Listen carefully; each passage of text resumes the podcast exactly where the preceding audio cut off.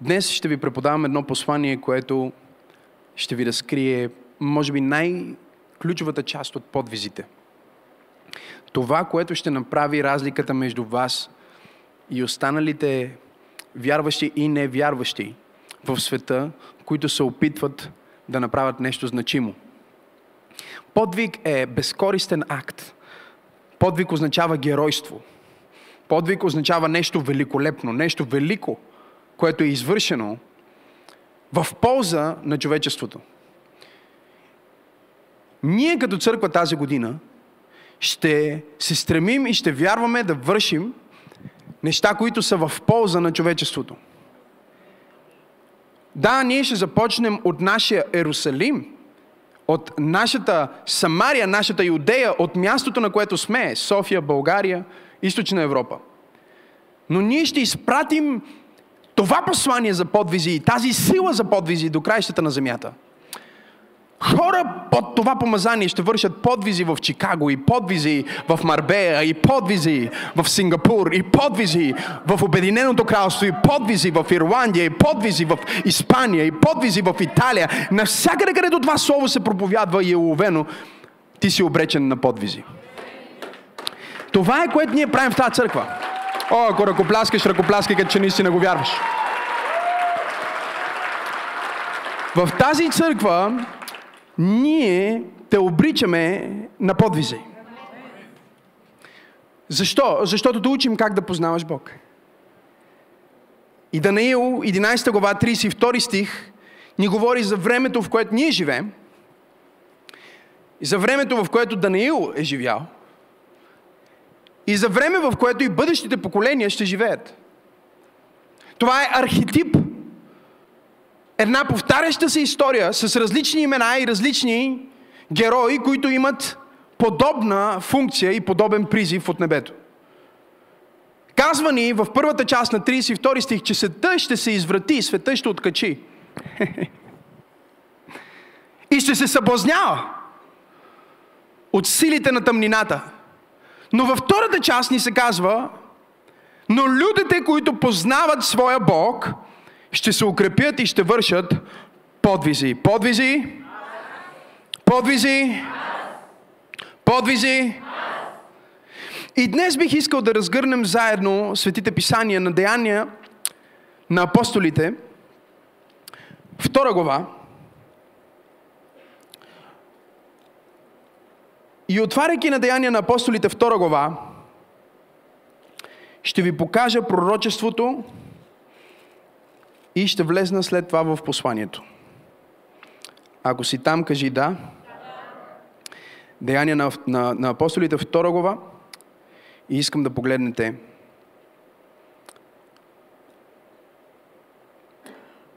Седемнайсти стих. Апостол Петър се изправя и казва, още в 16 стих, но това е казаното чрез пророк Юил. Погледнете ме. С други думи, това пророчество е било пророкувано на едни хора и е било казано за едни хора преди стотици години. Но сега вие виждате стотици години по-късно как това пророчество се сбъдва върху други хора. Следва ли ме? И той казва, в последни дни, казва Бог, ще излея духът си, кажи, духът на Бог е върху мен. И той ме е помазал за подвизи.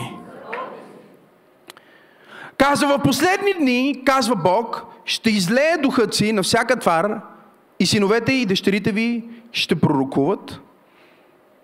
Пророкуваш означава да говориш под божествено вдъхновение – да казваш какво ще се случи в бъдещето, да предвидиш и да насърчиш, да назидаеш, да увещаваш вярващите за бъдещето и за това как да действат в бъдещето. Духът на Бог ни прави способни да пророкуваме бъдещето. Юношите ви ще виждат, чуйте сега, видение, кажи видение. Видение е духовната, старата дума за съвременната дума, която ние казваме визия. Хората имат визия за новата година. Те имат визия Нали? Това е модерно дори и днес. Но когато ние четем за видение в Библията, ние не говорим за картина, която, както в съвременния свят, е произведена от желанията и въображенията на един човек. Например, представя си, че има един милион. Това е неговата визия. Или просто си представя, че има най-красивата жена. Това е неговата визия. Или че живее в много голяма къща. Това е неговата визия. Когато ние говорим за видение от Библията, ние говорим за духовна картина, която идва от друго измерение. Това друго измерение, четвъртото измерение, това е Божието измерение, измерението на Божието царство, което е реално, но е невидимо и е между нас.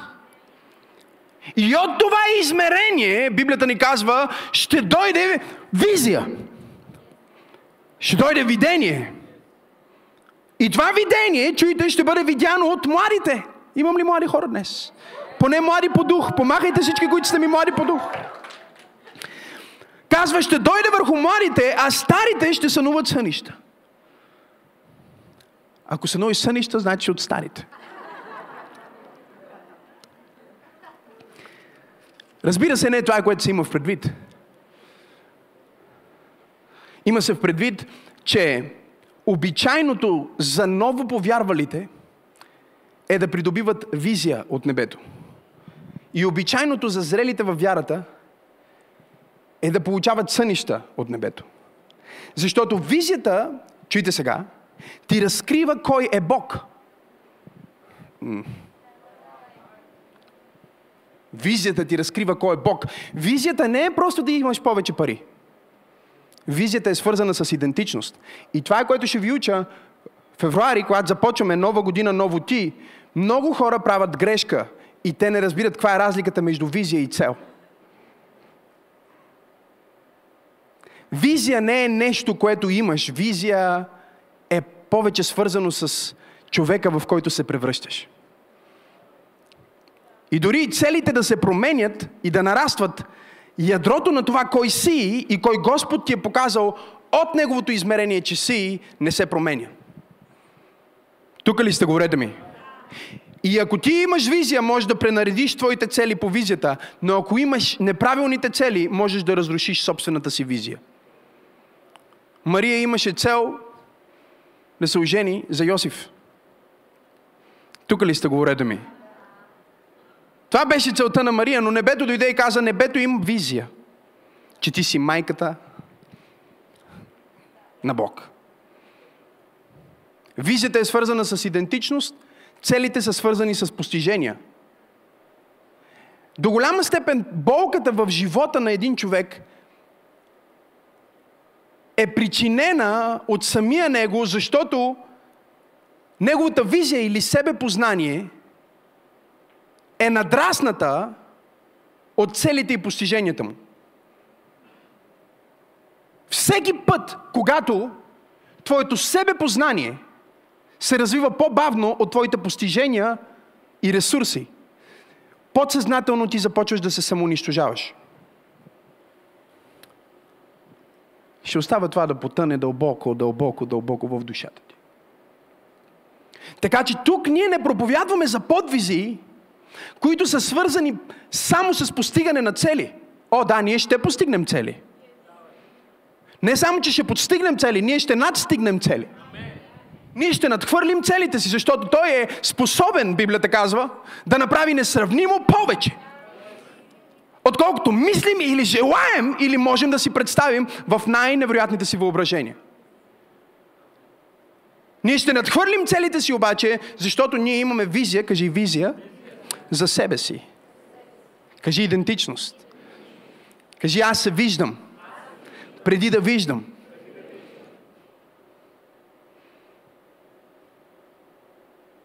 Знаеш ли защо се самосаботираш? Самосаботираш се, защото все още не си личността, която трябва да бъдеш. Не се виждаш като успешен. И затова, когато ти се предостави възможност да постигнеш нещо великолепно, ти сам се спъваш. а мога ли да проповядвам или твърде дълбоко ли стана, простете ми ако твърде дълбоко стана. Ти сам започваш да се спъваш и ти сам започваш да си пречиш. И ти си пречиш, защото твоите постижения са надраснали твоето личностно развитие. Ако ставаше дума за постижения, а не за себе познание, не би следвало да имаме никакви проблеми в 21 век, защото в момента ние имаме достатъчно ресурси да приключим с глада и бедността веднъж за винаги. На планетата има достатъчно ресурси и достатъчно валута, за да приключим с глада и бедността веднъж за винаги. И въпреки това, човек умира всяка 40 секунда. И огромна част от тези хора не умират от COVID. По-голямата част. А умират от глад. И от стрес, и от проблемите на света, които ние имаме ресурсите да разрешим, но нямаме морала да ги разрешим. Защото подвизите не започват с постигането на велики цели. Подвизите започват като ние се превърнем в хора, които познават своя Бог. Хората, които познават своя Бог, ще се укрепят и ще вършат подвизи. Имам ли някой в църква пробуждане, който казва, тази година аз ще познавам моя Бог и ще върш. Тази година аз ще се доближа до моя Бог. Имам ли някой, който казва, тази година аз ще се приближа до моя Бог и ще върша подвизи. Тоест, когато ние четем за тези пророчества, на хиляди години ние трябва да си представим, че всъщност Бог говори точно на нас, точно сега. Защото е така. Да, посланието на Даниил е за конкретни политически фигури, конкретни лидери от неговото време, но също така е и за бъдещи лидери. Знаете ли, че много от изследователите днес изключват автентичността на тази книга в Библията, наречена Даниил – защото има точно, защото има толкова точни предсказания за бъдещето. И понеже историците не вярват че можеш да имаш толкова точно предсказване на бъдещето и си казват, а не, не, това сигурно е по-късно написано или а, просто може би това не е написано от Даниил, може би е написано от, а, а, от Макавеите или от някои хора, които са били в Израел след като всички тия събития са се случили и те са скълпили а, тази книга, за да могат да насърчат едва ли не, че Израел са знаели предварително. Не, не, не. Нека да ви кажа нещо за Бога, на който ние служим. Бога, на който ние служим, знае бъдещето. И Той е Бог в миналото, миналото, Той е Бог в настоящето и Той е Бог в бъдещето. И Той е Бог, който декларира неща, които още не са, като че вече са. Имам ли някой в църквата, който вярва в Бог, който декларира бъдещето? Точно толкова точно Даниил е предсказал това, което ще се случи няколко стотин години преди, след неговата смърт, колкото днес ние можем да вземем тези пасажи и използвайки ги по принципа на обратното инжениране, да предвидим това, което ще направим тази година с Бог. Кажи да. И така ние отиваме в основния ни пасаж, който се намира в Данаил, 6 глава. И бих искал да чета от новия превод, от първи до пети стих. Знам, че минали път четохме тези стихове, но днес ще ви заведа в тотално друга посока. Така че бъдете спокойни ще бъде като че никога не сте ги чели. И като че никога не сте слушали проповед. Защото духа на Бог ще вдъхне живот върху тези думи. Тогава Дарий Медийски, който беше на 62 години, превзе царството и Дарий намери за добре да определи за царството 120 сатрапи, които да бъдат управители на цялото царство, на цялата му империя.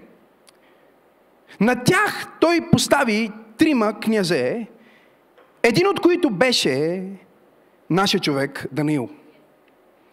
За да драват сатрапите, забележете, отчет при тях и царят да не бъде претоварван.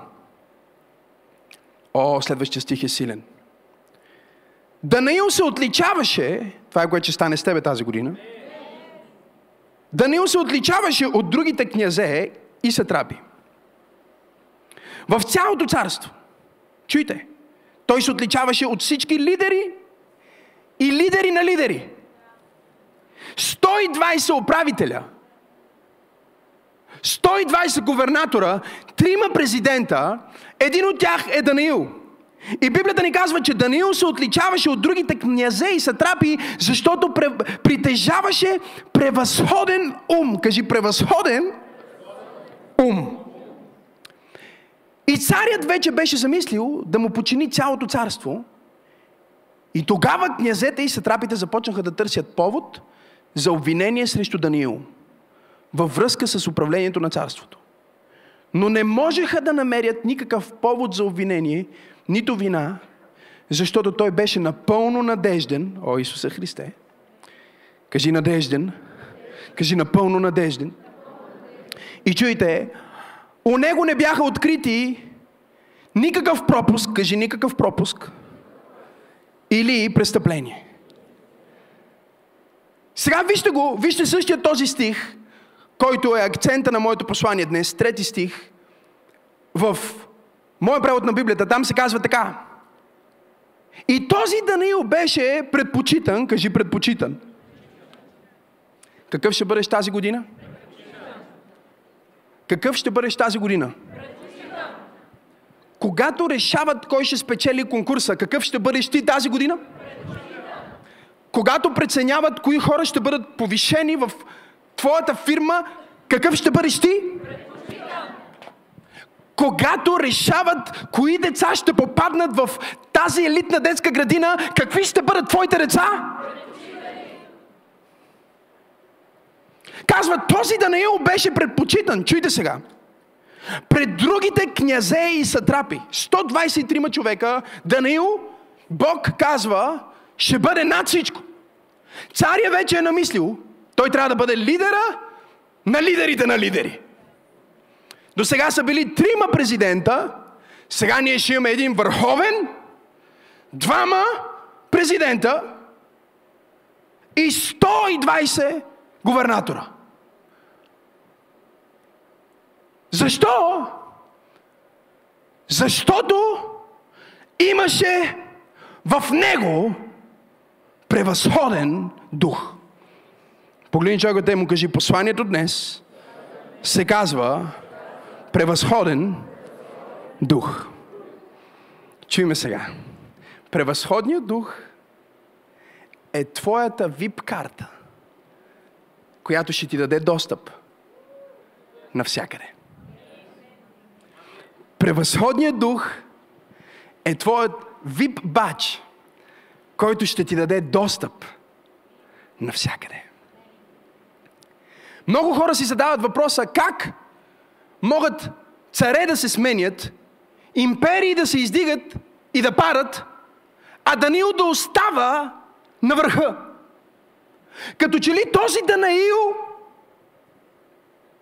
не го касае абсолютно това, което се случва в света. Минали път говорихме, че той е безкомпромисен по отношение на своята дисциплина, той е безкомпромисен по отношение на своята духовност и той е превъзходен. Но това, което прави Данаил издигнат в света, не е неговия молитвен живот. Стана тихо в тази презвитарианска църква. И умишлено ви прочетох новия превод, защото новия превод казва превъзходен ум. А другия превод казва превъзходен дух. И няма абсолютно никаква грешка, защото когато ние говорим за превъзходен дух, ние говорим за дух, който се превръща в начин на мислене и начин на действане. Ти вече имаш превъзходен дух, ако Святия Дух живее вътре в теб. Няма на къде да станеш по-превъзходен. Кажи, аз съм превъзходен, защото духът, който възкреси Христос от мъртвите, живее в мен. Кажи го пак, същия дух, който възкреси Исус Христос от мъртвите, живее в мен. Кажи, аз имам, аз имам, аз имам превъзходен дух. Но докато този превъзходен дух не се превърне в превъзходен ум, и докато този превъзходен дух не се превърне в превъзходно отношение, в превъзходна обхода, Бог не може да ти се довери с подвизи. Бог се довери на Даниил с подвизи и той не беше една от тези еднодневки лидери, които се появяват с едно добро послание, един път тълкуват съня на някой, веднъж правят едно хубаво нещо, правят една силна проповед или една силна евангелизация и след това изчезват в небитието, той е константен в подвизите. В управлението на Дари той прави подвизи.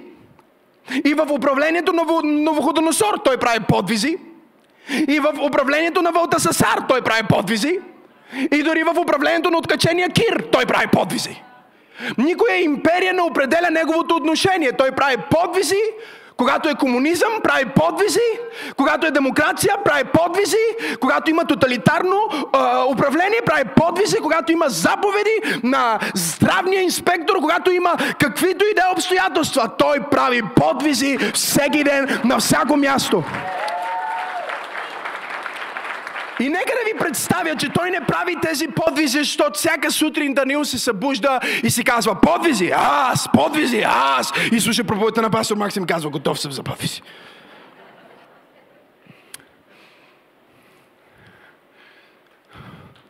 Подвизите го следват сякаш той човек.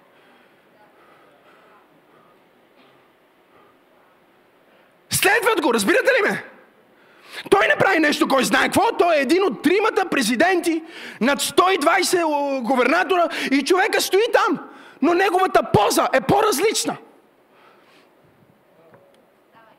Той е сложил мантията и най-вероятно дрехата, която и другите са облечени, но неговата мантия е по-добре изгладена.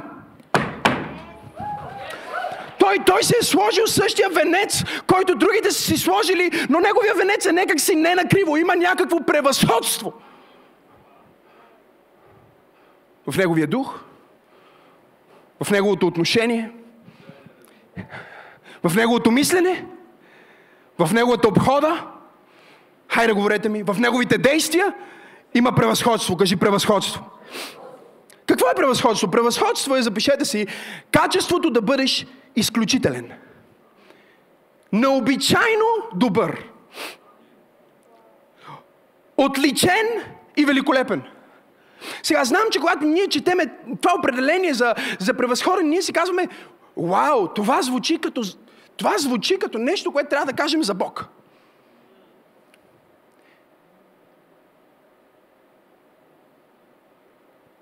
Въпросът е, че познаването на Бог в случая на Даниил е довело до неговата личностна промяна до такава степен, че вече Даниил си прилича с Бог. Даниил се прилича с Бог, обаче не само защото си е сложил рибка на колата, а защото багажника му е в превъзходно състояние.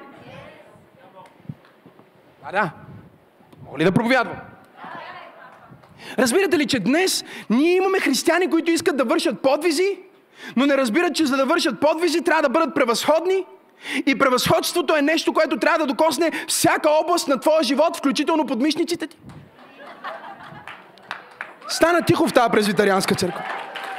Превъзходството е нещо, което трябва да докосне всяка област на твоя живот, включително колата ти. Превъзходството е нещо, което трябва да докосне всяка област на твоя живот, включително аромата на обувките ти. Превъзходството е нещо, което трябва да докосне всяка област на твоя живот, включително обходата ти към децата ти. Превъзходството е нещо, което трябва да докосне всяка област на твоя живот, включително начина по който говориш и начина по който четеш и начина по който пишеш. Аз съм дошъл да проповядвам на някой в църква пробуждане, че превъзходството в духа ще мине през душата и ще се прояви във всяка област на твоя живот, защото Бог ти е дал дух на превъзходство. Имам ли пет човека, които казват, тази година аз ще бъда превъзходство превъзходен. Кажи превъзходен. Кажи превъзходен. Е качеството да бъде изключителен. Необичайно добър. Отличен. Кажи великолепен. Кажи Боже, благодаря ти, че Твоя дух ме прави изключителен необичайно добър. Отличаваш се.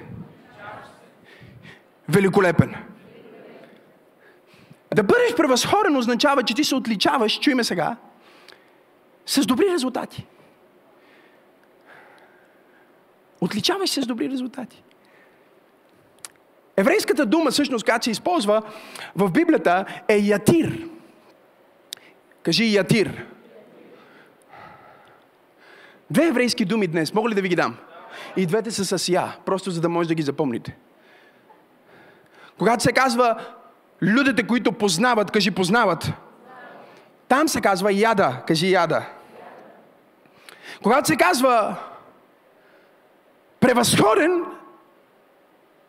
е думата ятир, кажи ятир. С други думи, нашето познаване, яда, това, че ние общуваме с Бог отблизо, това, че ние го познаваме не просто защото сме слушали проповеди за Него, не просто защото сме се родили в православна страна и някой свещеник ни е полял, когато сме били бебета. Или защото по определени празници минаваме под определени маси и свършиме някакви определени ритуали.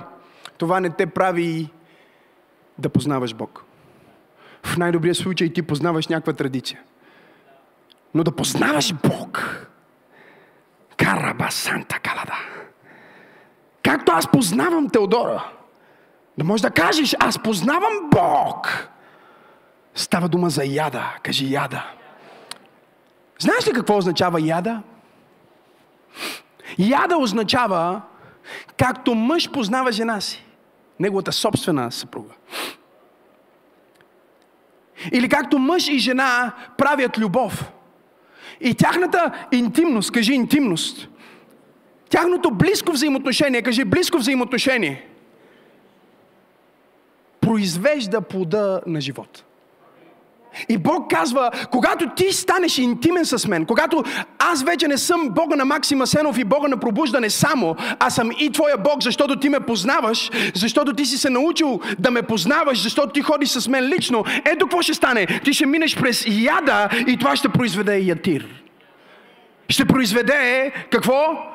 Да бъдеш изключителен, необичайно добър, отличен, великолепен. И Атир означава, чуйте, искам да си го запишете, защото е наистина феноменално.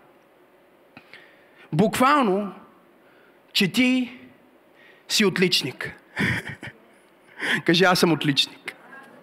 Погледни човека му кажи, приятелю, аз имам дух на отличие. Кажи, аз имам дух на отличник. Кажи, аз имам превъзходен Отличаваш се. Дух. Да бъдеш отличник означава, че си най-отличаващия се. Когато ние кажем, че някой отличника на Лип, випуск 4, ние казваме, че е имало много добри ученици в Лип тази година наистина много, прекалено много изключителни. Можем ли да ръкопляскаме за всички, които са от Лидерски институт Пробуждане 2020, 2021, 2022? А, обаче накрая ние сядаме с администраторите, сядат и започват да смятат. И накрая ние казваме, че отличника на випуска е онзи, който има общия резултат, който се отличава от всички останали може да се отличава с една точка. Не, вие не чухте какво казах. Проблема ни, е, че си, проблема ни е, че ние си мислим понякога, че за да се отличаваме, това сигурно ще означава, че ние трябва да сме някакви нечовеци. Ние не осъзнаваме, че е в тази една точка, ние не осъзнаваме, че е в тази една допълнителна молитва. Ние не осъзнаваме, че е в, в малкото нещо, което много от останалите са пренебрегнали, накрая ще даде разликата и ще ни постави в отличие. Кажи, аз имам дух на отличие. Кажи, аз се отличавам с добри резултати. Виждате ли, има християни, които се отличават с лоши резултати. Има християни, които се отличават не с превъзходен дух, а с това, че имат лош дъх.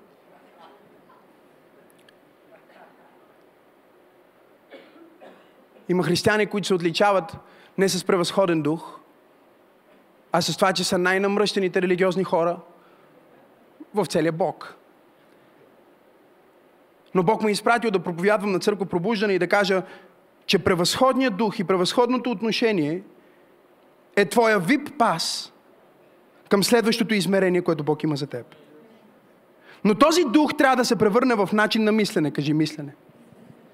Да се превърне в начин на действане, кажи действане. Да се превърне в отношение, кажи отношение. Виждали ли сте тези хора в църквата, които имат дух на отличие? Те имат превъзходен дух. Да имаш превъзходен дух не означава, че си в капана на перфекционизъм. Много хора днес объркват превъзходството и духът на отличие с перфекционизъм. Какво е перфекционизъм, пасторе? Перфекционизъм е стремеж към съвършенство. Чуйте ме сега. Или това е нетърпелив стремеж, нетърпелив е ключова дума, към съвършенство и непрекъснато, чуйте, непрекъсната, нетърпима нужда, която потиква човек с чувство за малоценност, вау, да се стреми към, съ, към съвършенство. Може ли да си представите, че днес ние имаме хора, които имат демон на перфекционизъм? Те не са щастливи, докато всеки малък детайл не е точно както те го искат. Те ще махнат 99 плюса, за да видят единия минус. Перфекционизма няма нищо общо с духа на отличие. Мога ли да проповядвам днес? Защото, чуйте ме, това, което отличието прави, не е перфектно. Но е най-доброто възможно за човека, който го прави. Когато ние говорим за превъзходство или за дух на превъзходство, ние говорим за това, че ти се отличаваш, защото си готов да направиш най-доброто с това, което имаш. Тоест ти нямаш най-добрата китара, но свириш по най-добрия начин на китарата, която имаш. Нямаш най-добрата кола, не знам на кой проповядвам днес. Стана много, много презвитарианска църква. Нека, нека, нека да се опитам да проповядвам от тази страна, където са по-превъзходните хора. Виждате ли? Перфекциониста казва, когато имам седма серия, тогава ще бъда доволен. Превъзходният дух казва, аз ще карам тази кола, която имам. Ще я мия и, и ще се отнасям към колата, която имам, като че е седма серия. Перфекциониста казва, о, моето семейство не е като на пастор Максим. Виж колко е перфектно всичко там. Духът, който има, човека, който има превъзходен дух, казва, аз ще следвам примера. И ще се стремя да се държа с моята съпруга, както аз виждам, че този човек се държи с неговата и ще имам превъзходно семейство. Превъзходство не означава, че имаш най-добрата техника, но означава, че използваш по най-добрия начин. Превъзходство не означава, че имаш най-скъпата кола, но означава, че имаш най-чистата кола. Превъзходство не означава, че имаш най-много книги в твоята библиотека. Просто означава, че най-много от тях са прочетени. Погледни Джоготе му кажи, превъзходство не е перфекционизъм. Кажи го пак, превъзходството не е перфекционизъм. Другия капан, в който хората влизат, нека да ви дам другия капан, да го дам ли? Е онова, което аз виждам в нашата държава и за съжаление в много от църквите днес. Има го и в някои вярващи, които са днес сигурни в тази служба. Ти знаеш, че си един от тях, ако си влезнал и си казал, защо пък чак толкова хубаво са го направили?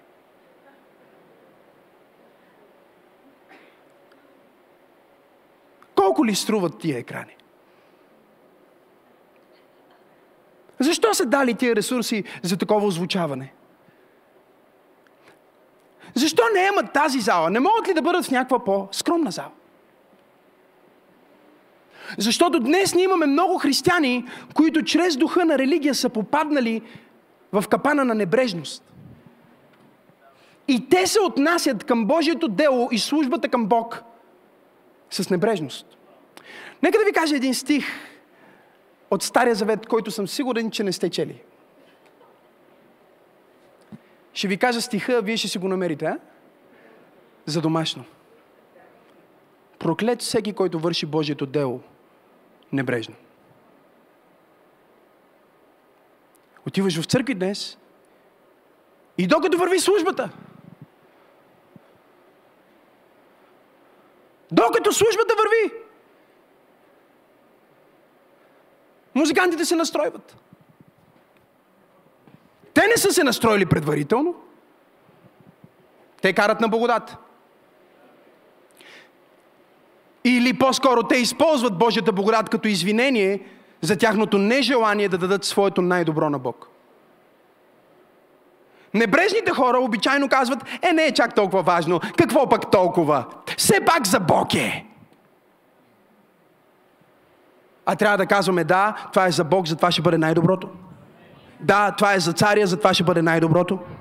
Да, това е за Господа, затова ние ще репетираме, затова ние ще се подготвим, затова ние ще му дадем най-добрия си дар. Ние не сме най-добрите, но ще му дадем най-доброто, защото той е най-добрия. Казах, че ние може да не сме най-добрите, но ще му дадем най-доброто от себе си, защото той е най-добрия. Имам ли някой в църква пробуждане, който казва тази година аз ще дам моето най-добро на Бог, който е най-добрия? Виждате ли? Хората, които изпадат в капана на небрежност, не осъзнават, че небрежността е дух.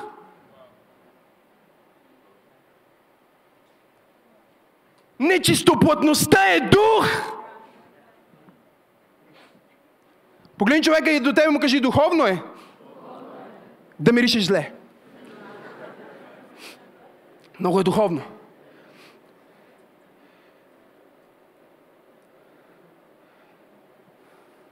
Знаете ли, че никога не съм служил на някой с екзорсизъм, който да мирише на парфюм? Никога. В историята на 15 години служение и много хора, за които съм се молил. Никога не съм се молил за някой обладан от демони, който да мирише на парфюм. Ароматът ти казва нещо за душата ти. Позата ти казва нещо за душата ти.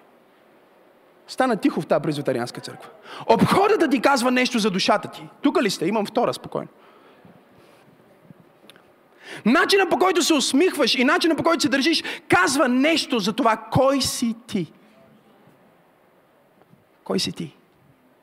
Но красивото нещо с превъзходството е, че ти не си този, само когато хората гледат. О! Виждаш ли, проблема с небрежността е, че най-вероятно, когато никой не те гледа, ти си още по-небрежен. Да.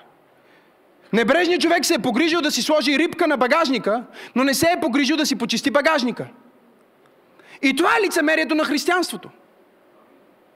Че всъщност изглежда с рибка отвън, но когато отвориш вътре има мръсни чорапи, ядено от преди 5 години,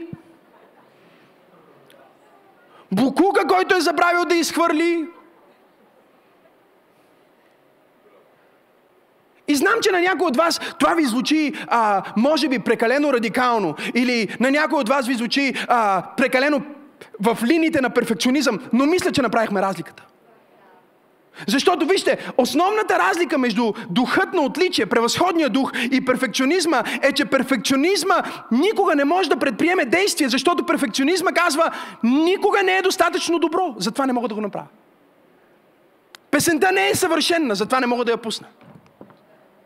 Книгата не е перфектна, затова не мога да я пусна. Хайде, говорете ми.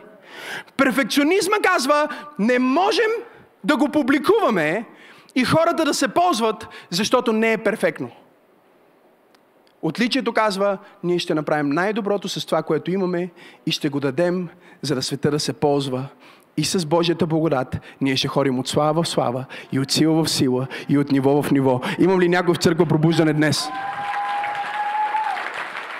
О, не знам дали имам хора днес на църква, които казват тази година аз ще ходя в превъзходен дух. Превъзходство!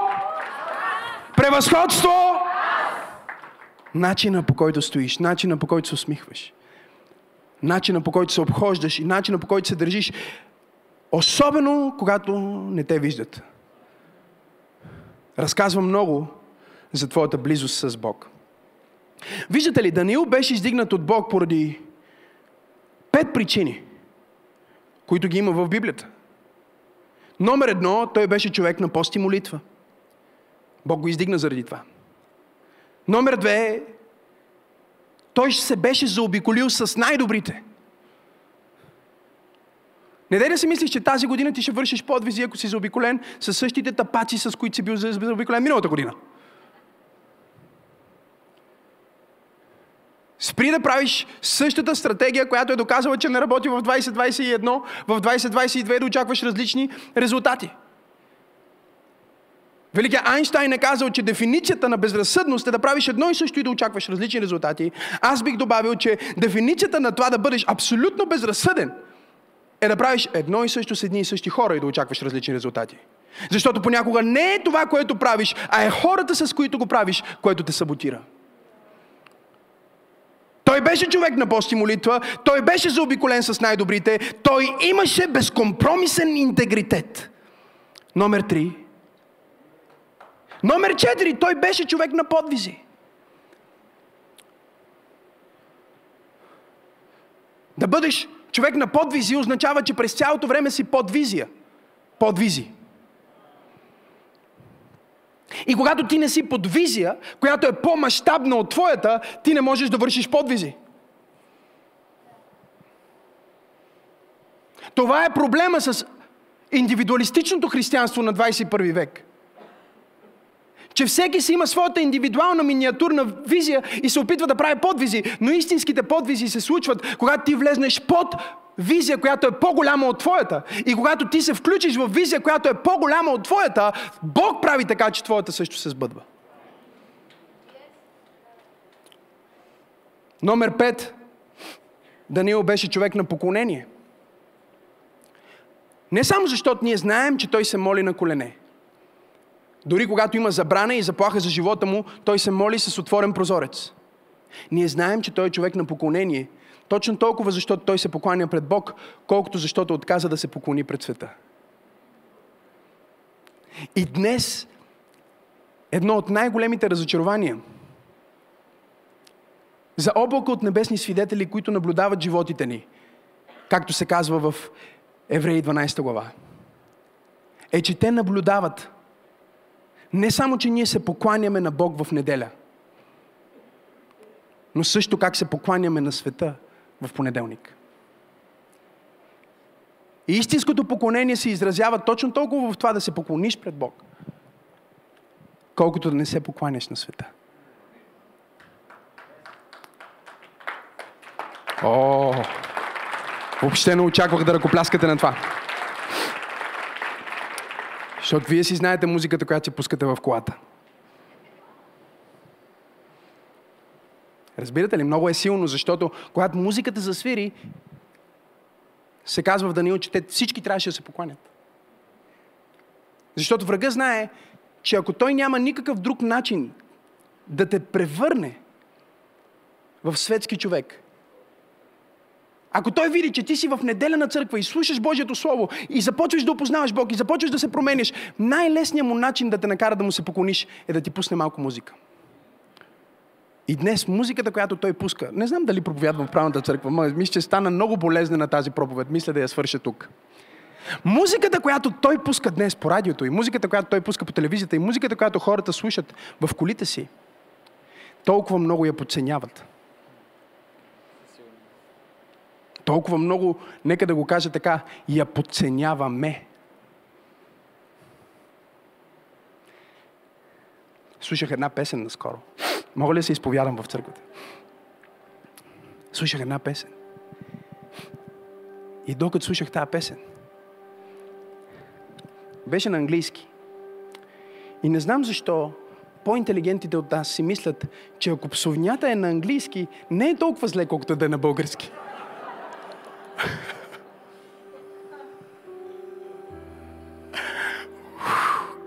Може ли някой да, да даде знак? Да, не знам защо. Има хора, които си мислят, абе, ако псовнята е на английски, не е чак толкова зле, колкото когато е на български. И в тази песен си имаше псовня, но беше на английски. И Святия Дух ми проговори и им каза, Макси, как е това изречение на български? Може ли ми го кажеш?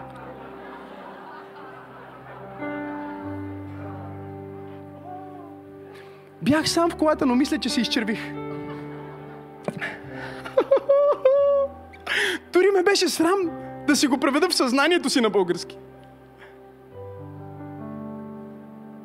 Музикална порнография влиза в душата ти. Дявола знае, че ако не можеш да те накара да се покланяш по какъвто и да е друг начин, той ще накара да се покланяш през музика. Той ще накара да се покланяш в понеделник. И той няма никакъв проблем да идваш в неделя на църква и да се покланяш на Бог, докато в понеделник се покланяш на Сатана.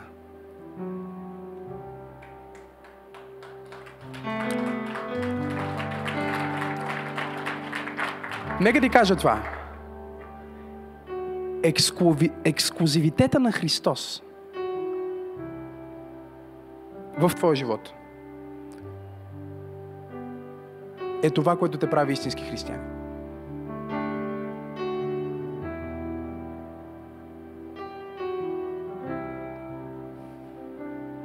Но днес ние имаме християни, които те не са лоялни към нищо, дори духовно.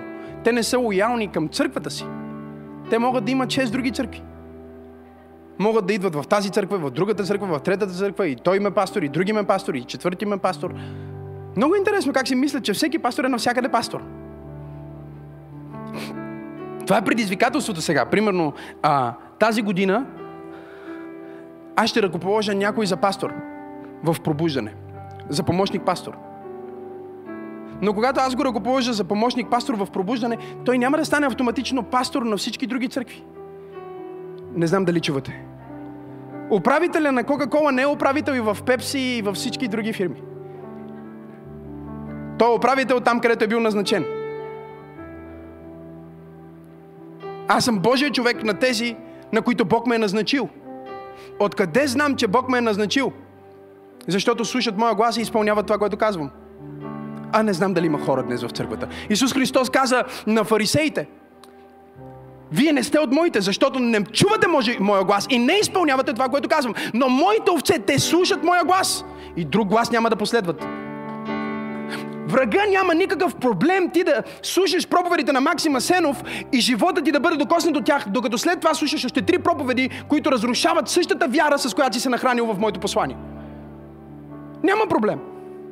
Врага няма проблем ти да дигаш ръцете си и да пееш нека вали в неделя, докато си пееш нещо друго във вторник. Ексклюзивитета на Христос ексклюзивитета на, на твоя духовен дом, това да имаш определено духовно семейство и да не бъдеш духовна блудница. Използвам по-стара библейска дума, за да не ми си ядоса някой. Е това, което те прави абсолютно, абсолютно екипиран за подвизи. Но чуйте, тези пет неща, които ви казвам, са причините Бог да издигне Данаил за подвизи. Но има само една причина. Дари, Валтасасар, Новоходоносор и Кир да го издигнат. Те не го издигат, защото се моли. Те не го издигат, защото пости. Напротив, те го хвърли, хвърли го, Дари го хвърли в рова с лъвовете. Защото се помоли на своя Бог и стана известно, защото се моли с отворени прозорци. Те не го издигнаха, защото той бе човек на подвизи, подвизия. Те не го издигнаха, защото той се покланя само на Бог. Напротив, това му създаде проблеми. Те не го издигнаха, защото беше безкомпромисен. Те не го издигнаха по нито една от тези пет причини, поради които Бог го издигна. Те разпознаха това, което Бог прави в живота на Даниил, само поради една причина. И това беше, че духът на превъзходство се бе превърнал в думи на превъзходство, в действия на превъзходство, в отношение на превъзходство, в обхода на превъзходство. В... Имам ли пет човека в църква пробуждане, които казват, Боже, благодаря ти, че аз имам превъзходен дух. О, ако ръкопляскаш, ръкопляскай като някой, който ръкопляска с превъзходство. Виж как човека до теб не ръкопляска с превъзходство. Виждаш ли го? Вече знаеш. Виж как човека до тебе вика с превъзходство. Виждаш ли го? Вече знаеш. Али някой ръкопляска така? 30 секунди пауза за починалите. Някой вика така.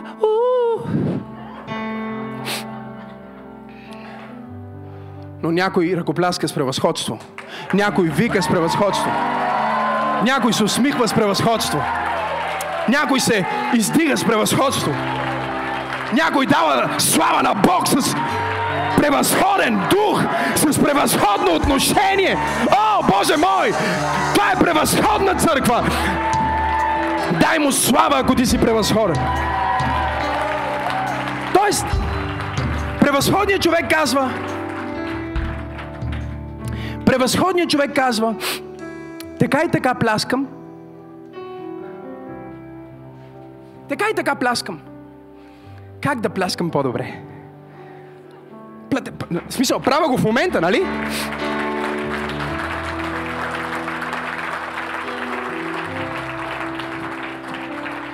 Превъзходният човек Венчи казва, така и така свира. Как да свира малко по...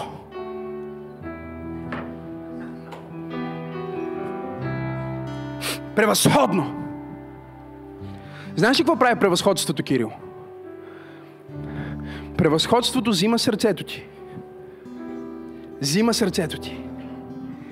И вкарва сърцето и душата ти в действията ти.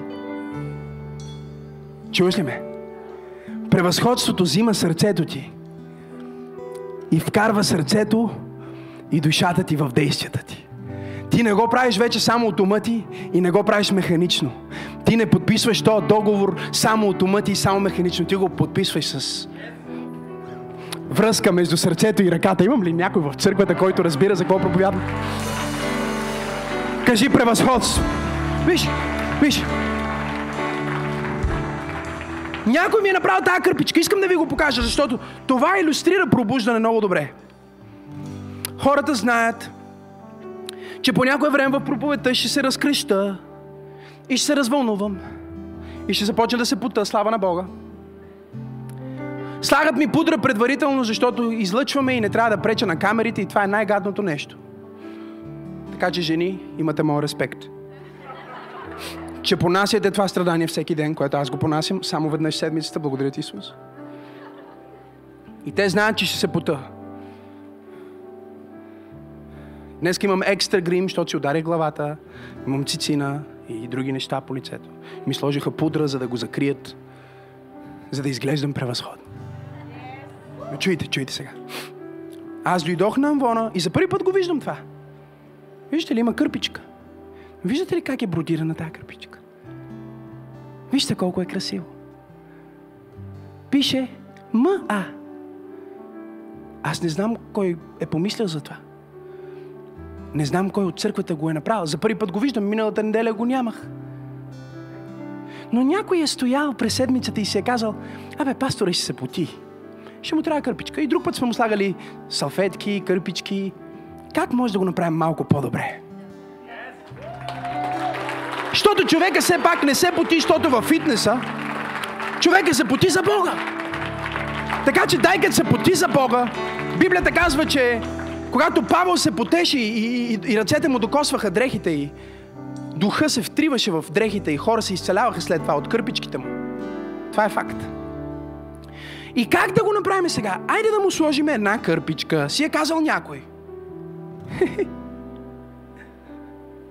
С която да се бърша е така. Обаче как да я направим тази кърпичка по-превъзходна? Няма да ни коства милиони. Няма да е най-сложното нещо. Но може би, ако му бродираме МА, може би ще бъде една идея по-специална. Дали да не го направим една идея по-специална? Това е което ти ще направиш с семейството ти тази година.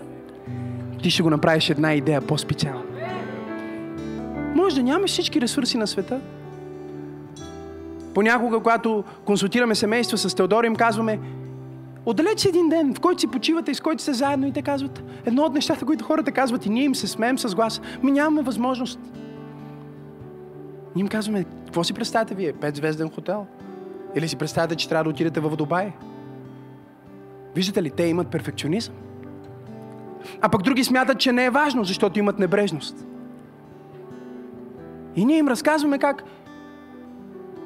ние отивахме до магазина и си купувахме малко маслини една франзела и си взимахме от вкъщи захтин и една дъска за рязане. И си взимахме тия неща в чантичката и едно одяло в една труба. И си отделяхме време за нашето семейство. И отивахме в гората, в парка, намираме една хубава поляна и сядаме, поливаме си захтин, хляб и захтин с маслини. И имаме най-великолепната среща. Не е петзвезден хотел, но хотел милион звезди. Не е перфектно, но отлично. Не е съвършено, но е превъзходно. Знаеш ли що? Защото си казваме как да го направим една идея по-специално. И това е което ти ще направиш тази година. Ти ще кажеш, Господи, как да направя бизнеса ми една идея по-специален? Как да направя ха, облеклото ми една идея по-специално? Как да направя църквата ми една идея? О, Боже мой! Аз имам някой днес пробуждане, който казва, аз ще направя нещо специално за себе си и нещо специално за Бог тази година. Защото съм превъзходен. Погледни човекът и му кажи, аз съм превъзходен. Един от коментарите, които получавам винаги е колко хубав стил имам. Сериозно.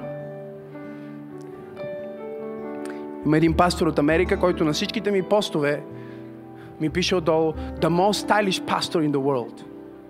Срещнахме се в Тампа и той винаги пише отдолу по това. Подарих му един от моите блейзери. Той дойде при мен на една конференция, хиляди хора, и той дойде при мен, аз не говорих даже.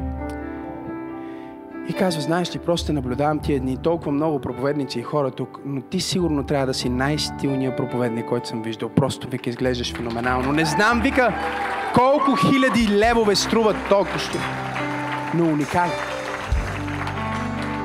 И аз му казах, не, не струва хиляди левове, не струва хиляди евро, не струва хиляди нищо.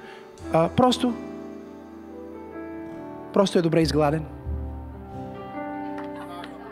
И е добре комбиниран. И е вложено е толкова малко отношение. Тук ли сте? Много малко отношение. И си свалих сакото и го сложих, му го подарих. И той се разплака. И на всеки пост мой пише The most stylish pastor in the world. Когато започнах да проповядвам, нямах ток. Истина. И трябваше да се къпа следена вода. Защото превъзходството е също в начина по който миришеш.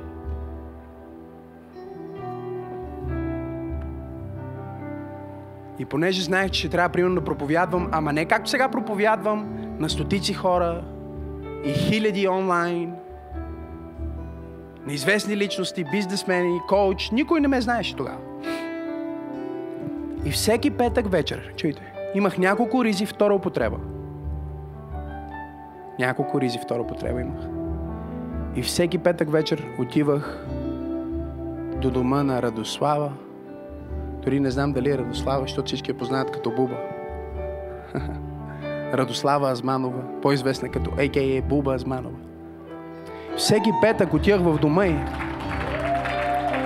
Може да я питате, питайте я. Като си тръгвате от църквата, намерете я. Много лесно ще я намерите. Тя има най-превъзходната усмивка. Просто тя хори така.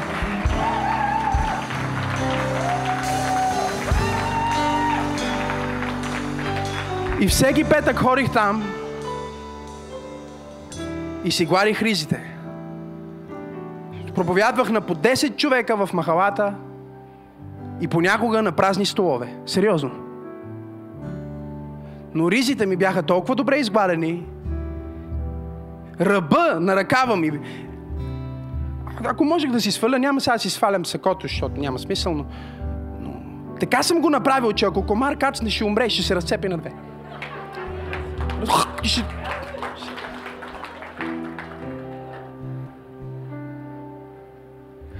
Проблема е, че хората чакат да станат.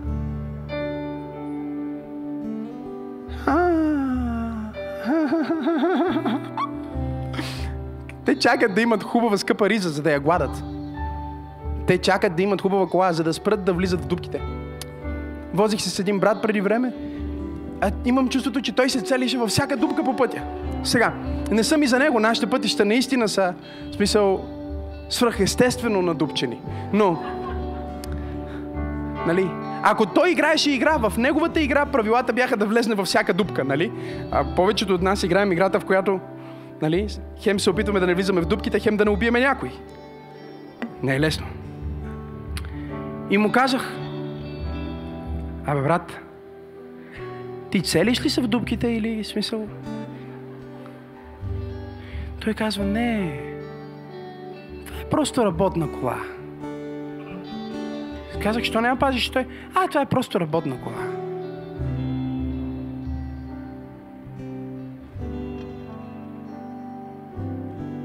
Доста години са минали и не кара в момента по-хубаво. Няма и да кара. Кажи превъзходство.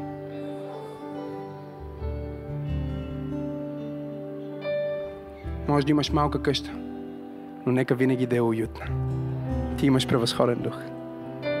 Може да имаш най-малката стая, но нека винаги да е подредена. Ти имаш превъзходен дух. Може да имаш най-скромното ястие, но нека винаги да е сладко. Ти имаш превъзходен дух. Може да имаш най-безизвестната фамилия. Дръж се достойно, като че всички знаят кой си. Ти имаш превъзходен дух. Може би си предаден и оставен от всички. Напълно си изгубен. Не дай да ставаш хейтър и злобар. Ти имаш превъзходен дух. Нека духът на Христос, Светия Дух, който го възкреси от мъртвите, да възкреси не само духът ти, но ума ти. Да те възкреси когнитивно. да ти направи свръхестествено стилизиране да ти направи свръхестествено стилизиране, да ти направи свръхестествено отношение, да ти направи свръхестествен коучинг, да ти направи свръхестествено визуализиране, да ти направи свръхестествено целеполагане. Не знам на кой проповядвам днес църква пробуждане, но някой казва, от днес нататък аз никога няма да бъда същия. Аз имам превъзходен дух. Аз ще направя най-доброто с това, което имам. Извикай, ако това си ти. Хайде! Хайде, викай! Извикай силно!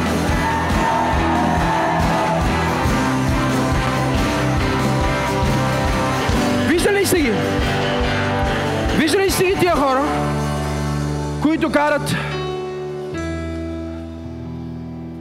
Opel Astra от 1996 но начина по който въртат волана и начина по който завивате се едно карате с клас.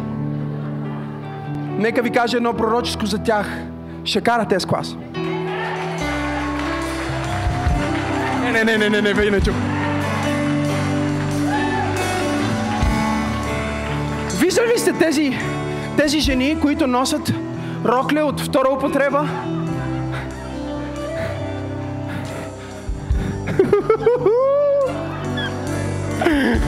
но е изгладена и направена и, и почистена и ароматизирана. От Duty Free е минала преди служба, защото няма пари да си купи този парфюм, но е минала през мола, за да си сложи малко Диор. Нека ви кажа нещо за тази жена. Тя носи тази рокля за 20 лева, като че е Луи Витон. Тя ще носи Луи Витон. Извикай, ако вярваш.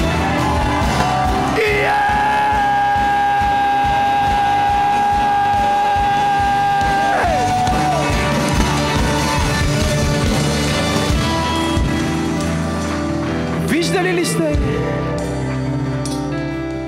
този проповедник? който проповядва на 10 човека, като че са 10 хиляди. Аз го познавам, нека ви кажа нещо за него. Ще проповядва пред 10 хиляди.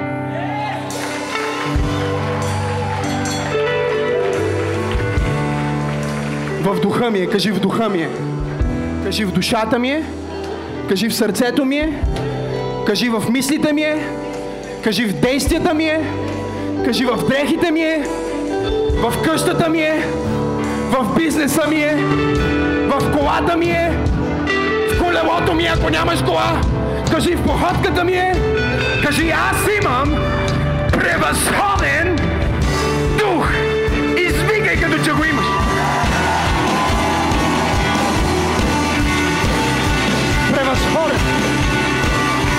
О, Исусе! Тези музиканти, които свират на Ямаха от 50 лева, като че е Гибсън за 10 хиляди. Те ще свират на Гибсън за 10 хиляди. Канти, Мароле!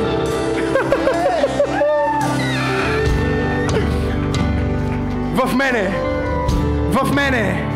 Кажи в мене! Бутни човек от тебе, кажи в мене. Кажи аз го имам. Кажи внимавай. Заразен съм. Имам превъзходен дух.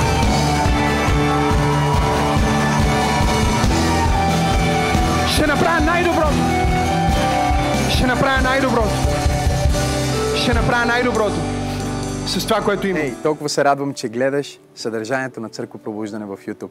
Аз съм пастор Максим и искам да те насърча да се абонираш към канала ни, за да не пропускаш нищо от невероятното съдържание, което качваме. Дай един палец нагоре и ако искаш, може да ни подкрепиш с твоето доброволно дарение. По този начин ни помагаш да донесем посланието на любов и надежда до повече хора, точно като теб.